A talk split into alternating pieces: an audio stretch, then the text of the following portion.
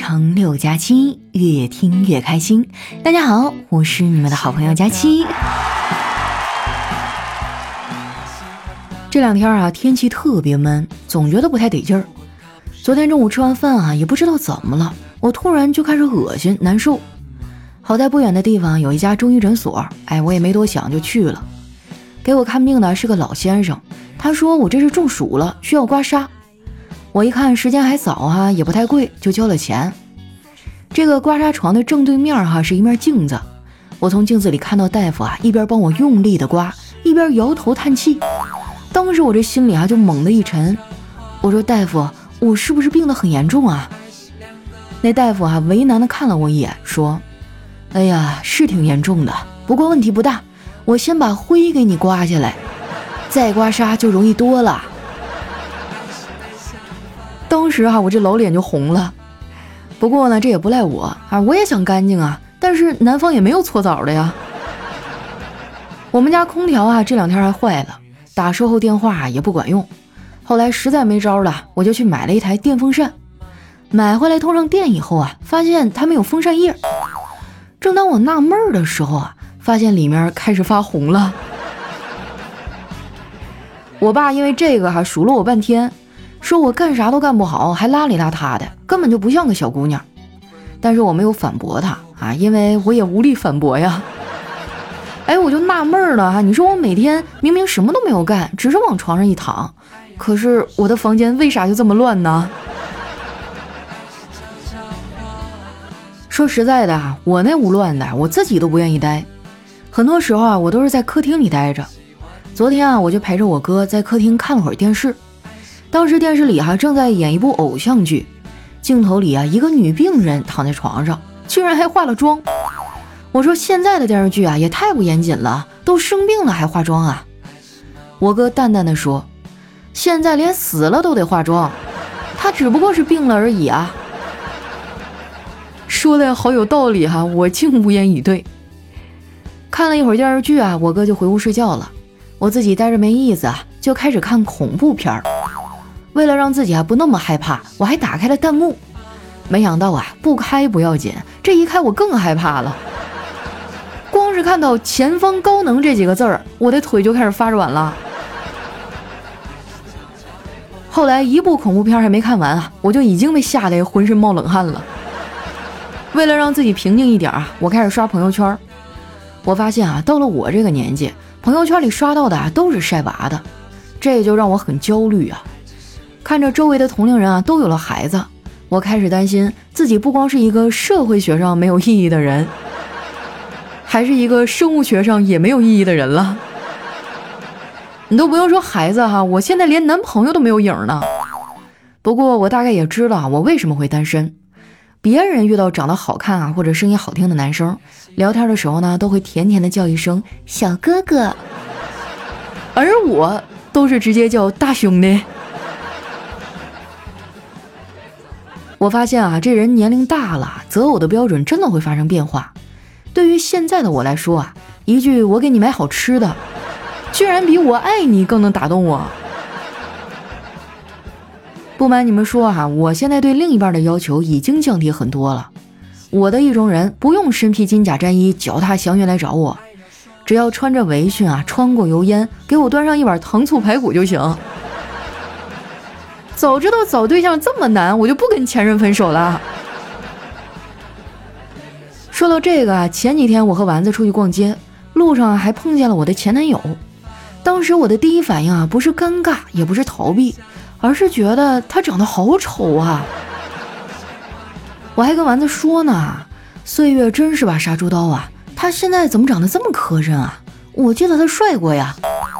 丸子笑着说：“他哪帅过呀？”是你爱过。后来啊，我俩又逛了一会儿，丸子有点累了，就找了一家奶茶店，我们进去坐了一会儿。当时哈，那画面特别和谐，就是我们俩哈谁也不搭理谁，各玩各的手机。我发现啊，这已经是当代年轻人社交的常态了。我觉得以后朋友间交往的用语啊，最好都改一下啊，改成这样的：嗨，有空出来一起玩手机啊。很高兴和你一起玩手机，好想你啊，好久没有一起玩手机了。很开心和大家聚在一起玩手机，下次啊，我一定带上充电宝招待大家。不得不说呀，手机确实是人类最好的朋友，但是呢，它也是人类最脆弱的朋友，动不动就摔坏了啊，被偷了，屏幕摔裂了。所以现在很多的手机品牌啊，针对这些问题推出了相应的功能，比如说啊，手机防水功能。但是我觉得啊，这就是个噱头。手机防水啊，就像爱情一样，你要信任它，偶尔淋个雨呢，也不用担心。但是呢，你不能考验它，随便往水盆里扔哈，早晚都得死啊！别问我是怎么知道的，我上一个手机哈就是这么坏的，水泡了之后啊，根本就开不了机。我怕别人找我有事儿啊，就用我爸的手机登录微信，发了个朋友圈，顺便呢还跟丸子哭诉了两句。我发现哈，有朋友真好，每次我有烦恼哈或者遇到不幸的时候，都会跟朋友抱怨一下，而他们呀每次都会语重心长的对我说，哈哈哈哈哈哈哈！哎呀，真的是要多扎心有多扎心呐。不过他们嘲笑归嘲笑哈，嘲笑完了还是会帮我的。这可能就是我们之间的相处模式，所以哈，我对他们也都挺好的。最近呢，小黑快过生日了，他老早就嚷嚷着想要一个耳机，于是呢，我决定送他一个啊当生日礼物。做了这个决定之后啊，问题紧接着就来了。我对耳机呢是一窍不通啊，怎么能选到合适的呢？后来哈，我哥告诉我一个诀窍，他说，如果你要买耳机啊，预算是三百，那你就在某个社交平台上发帖说。三百块钱以下的都是垃圾，很快就会有人过来跟你开杠了。谁说的？你用过某某某吗？你了解过某某吗？没用过别瞎说，连某某都不知道，真是无知者无畏啊！然后呢，你就可以买到性价比无敌的耳机了。后来我用这招试了一下，还真挺好用的。我从评论区的一堆品牌里啊，选了一个性价比最高的。而且京东最近呢在搞六幺八年终大促，优惠力度特别大，整体算下来啊便宜不少钱。说起来哈，今天都十六号了，六幺八的活动呢还有两天就结束了，想买啥哈不要再犹豫了，赶紧下单去买吧。现在呢打开京东搜索“非常六加七”，还能领到我的专属红包，每天都能领哈，领了就是我的人了。赶紧去搜索加入哈，成为我的队友吧，我带着你们一块省钱。当然了哈，你也可以点击节目下方的这个小黄条，直接跳转到领红包的页面哈，更方便。你别看我成天挤兑小黑啊，其实我还挺喜欢这个朋友的。小黑人不错，没啥大毛病，就是嘴碎了点儿。最近天热了，很多同事啊都开始往办公室里带水果。昨天丸子啊就带了一整盒的甜瓜，我们分着吃了。吃完哈，丸子去洗饭盒，前前后后啊洗了得有二十分钟。回来的时候呢，我忍不住问他：“你怎么洗了这么久啊？”小黑在一旁插话说：“女孩子嘛，都喜欢久一点儿。”哎呀，这也不是开往幼儿园的车呀！我们正说着呢，外卖小哥突然来了。他说：“丸子女士，你的外卖到了。”丸子说：“好嘞。”哎呀，又是你给我送的呀，辛苦你了。小哥沉默了一会儿啊，突然说。我打算辞职，不送外卖了，跟着你干。丸子惊讶地说：“跟着我干，什么意思呀？”我算了算，这一年来啊，你几乎每天都在吃外卖，你一个月点的外卖钱都超过我的工资了。这样，你雇我给你做饭吧，我以前学过厨师，我单独给你做，你看怎么样？看着没啊，能吃也挺好的。光丸子这一个人哈，不知道养活了多少小饭馆呢。别人说自己是吃货啊，那是为了扮可爱；丸子说自己是吃货，那也是实至名归。之前啊，我们聊天聊到感情话题，我问他：“丸子啊，从小到大有没有一个人，每当你想起他的时候，心里就又酸又甜的？”丸子说：“有啊，我们家门口卖糖葫芦的那个大叔。”前段时间啊，丸子爸妈来这边了。跟他待了将近一个月，爸妈嘛就是见不着面的时候天天想，一见着面没待几天啊就开始挑毛病了。那段时间啊，丸子没少跟他妈拌嘴。有一次呢，吵得特别凶，丸子他妈妈啊摔门就走了，留下丸子啊自己在客厅里抹眼泪。他爸呢看自家闺女啊都哭成泪人了，也挺心疼的，就安慰丸子说：“闺女啊，你这个暴脾气得改改，怎么那么不懂事呢？别哭了啊，爸给你买零食，想吃啥呀？”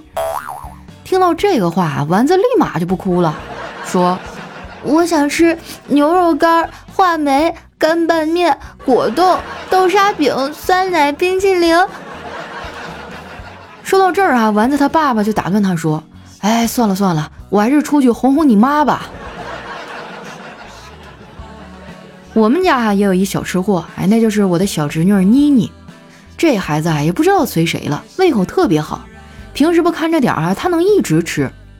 我嫂子一开始呢还挺焦虑的，后来啊，她学会了因材施教。妮妮这个加减法总是不会算，我嫂子呢就从零食袋里啊拿了五块小饼干，吃了其中三块，然后问她：“这里呢原来有五块饼干，现在我吃了三块，还剩几块啊？”妮妮啊兴奋地回答说：“两块。”我嫂子啊高兴地说：“答对了，好。”那下面我们来学十减七。哎，这妮妮听完啊，愣了一下，然后哇的一声就哭了。现在的孩子啊，也太不容易了。妮妮三岁上幼儿园啊，就开始学认字了。现在这孩子认识的字儿哈，比我都多。为了能巩固住啊，我嫂子让他天天写日记，啊，就是简单的记录一下今天发生了啥。有一次啊，他写完没收起来，我就翻着看了看，只见第一页上啊写着。我吃了个蛋糕，第二页上啊写着吃了个冰淇淋，第三页写着吃了个汉堡。看到这儿啊，我忍不住感慨，这孩子啊吃什么都记下来，不愧是个小吃货呀。话音刚落哈，我就翻到了第五页啊，只见上面写着今天上午就吃这么多吧。我嫂子啊也曾经想控制一下妮妮啊，但是根本控制不住，因为我爸呢总在中间搅和，还会偷着给妮妮拿好吃的。说实在的啊，教育孩子这个活儿哈真的太累了。八零九零这一代啊太不容易，我们的人生呢基本上一句话就能概括：青春献给了房子，中年献给了孩子。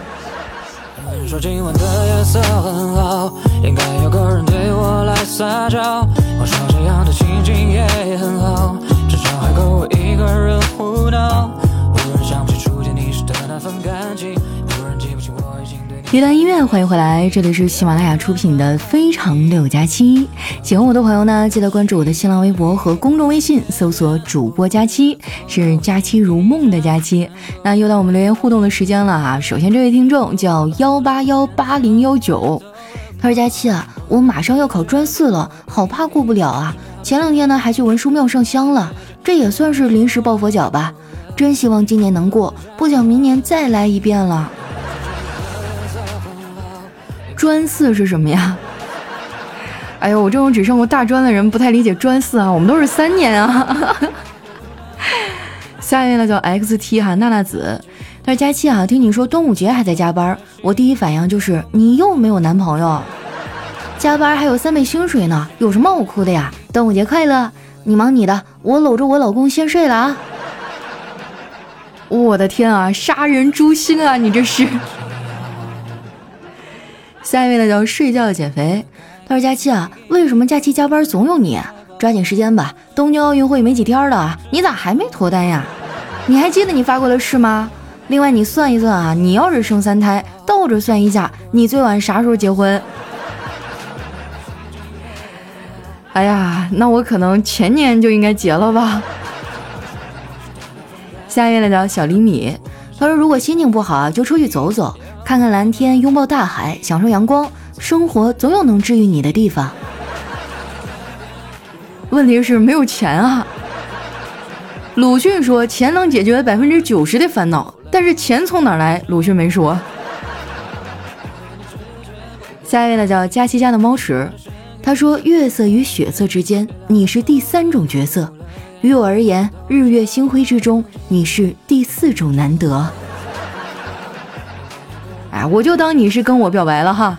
下一位呢叫婷哥大爷佳期，他说我的愿望是现在当个快乐的女孩，中年当个快乐的阿姨，老年的时候当个快乐的老太婆。总之啊，就是拥有快乐的一生。这也太难了，你先从拥有一个快乐的童年开始吧。下一位呢叫人间值得哈，他说在网吧上网，网管突然递给我一支烟，这让我很是受宠若惊啊，又有些犹豫。你说平白无故的啊，为啥要给我烟呢？套路我，还是看我有成功人士的范儿，想和我做朋友？哎，我这心里啊正百转千回呢。网管还一脸乞求的跟我说：“兄弟，求你了，把鞋穿上吧。”我怀疑这一条是小黑留的。下一位呢叫讲道理哦，他说有没有一个人让你想起来就想哭呢？当然有了，债主啊。下一位呢叫小乙，小乙不讲道理。他说我问妈妈，如果时间倒流，你还会选择嫁给爸爸吗？妈妈说还会的。我很感动，虽然妈妈经常抱怨爸爸的小毛病，但还是深爱着爸爸呀。然后呢，妈妈对我说。你怎么不问问，如果时间倒流，我还会生你吗？这不敢问呢，怕伤心。下面呢叫夏天就要吃西瓜。他说我的洗衣店哈马上要开张了，取个什么名字比较好呢？洗衣店哈，那首先要跟你的业务相关啊，然后又要足够特别，让别人能够一眼就记住你。我想想啊，要不这样。你的店就叫还我清白吧。下面呢叫非常爱佳期，他说下班回到家啊，看到老爸正在修微波炉，老妈在一旁指挥着，老爸喊我帮忙哈，让我扶着点儿，然后插上电源，瞬间啊我就被电得浑身酥麻呀。老爸看了一眼我啊，赶紧拔掉电源，一戳眼睛啊，对我妈说：“看吧，按照你说的方法修理还是漏电，根本就不行。”你赶紧问问你妈，你当年是从哪个垃圾箱里捡来的？下面呢叫废柴联盟，他说刘翔中国的速度，姚明中国的高度，那你是中国的什么呢？我觉得我再努力努力就可以成为中国的重量了。下面呢叫甜蜜点的壮举。他说：“佳期啊，我今天全家大大小小都在外婆家吃饭，看到了好久不见的表哥，突然想起那年啊表哥的第一次。那时候我大概八九岁吧，和表哥在村里老姨家过暑假。年轻就是玩嘛，什么抓鱼、摸虾啊、追鸡撵狗的我都干过。直到有一天啊，我们俩发现一块大石头上有一个很大的马蜂窝，心里痒痒的。憋了几天以后啊，终于没忍住，表哥带着我呢爬上了石头，怀着激动又兴奋的心情。”表哥这嘴里啊念念叨叨，大概意思呢就是你们这群小蜜蜂崽子，把窝放这儿，问管哥俩了吗？接受审判吧！说完呢，就把手里这个小木棍儿哈往全是马蜂的这个蜂窝上一丢。我记得啊，那是我长这么大以来第一次看见表哥哭的那么惨，太狠了哈！我听说那马蜂要是特别多的话，能蛰死人的呀。下面呢叫兄弟姐妹嗨起来。他说：“如果你死后在奈何桥看到孟婆给你喝孟婆汤，你会说什么呢？”哎呀，怎么跟我上次喝那味儿不一样呢？掺水了吧？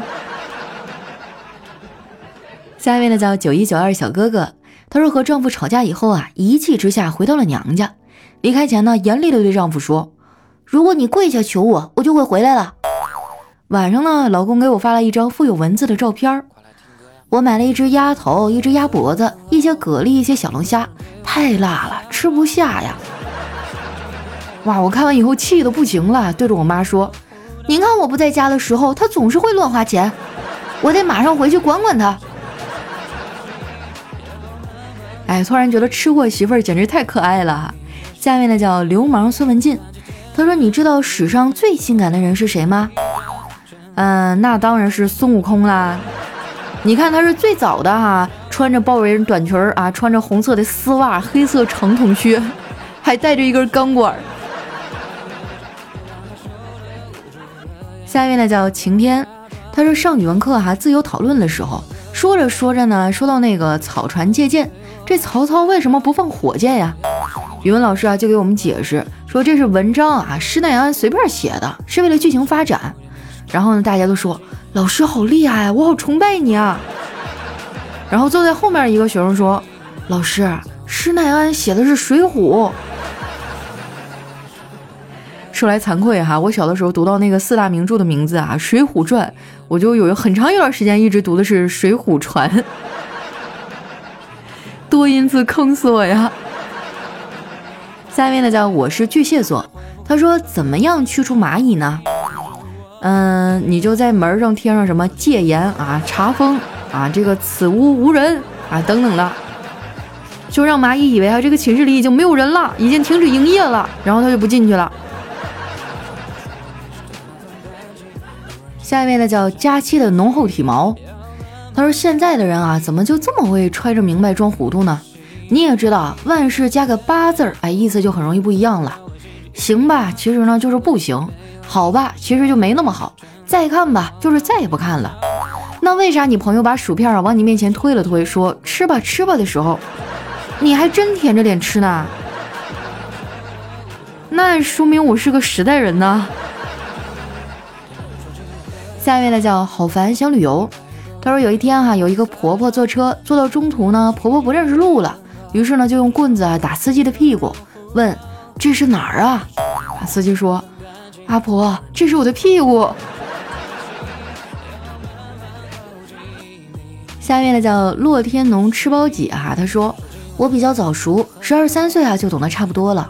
有一次课间哈我就下面流了很多血，裤子都染红了，我一点也不慌。倒是我的同学很害怕，我费了大半天啊，给他们解释什么是生理期，什么是大姨妈，直到老师来了对我说：“男孩子没有这个东西，让我赶紧去医院。”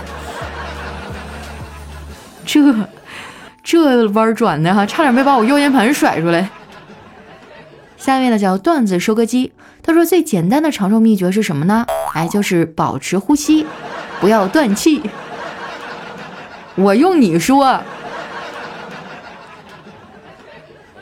下一位呢叫家国红枫叶，他说新任陆军上尉啊视察士兵的营房的时候，看到一匹母马，哎上尉就问那匹马是干什么的？长官，当我们有无法控制的这个冲动的时候，就会用到它。啊，我懂了。然后一个寂寞的夜晚啊，这个上尉呢感到很冲动，于是呢要求这士兵哈把马带到帐篷里。哎，完事儿之后呢，他对士兵说。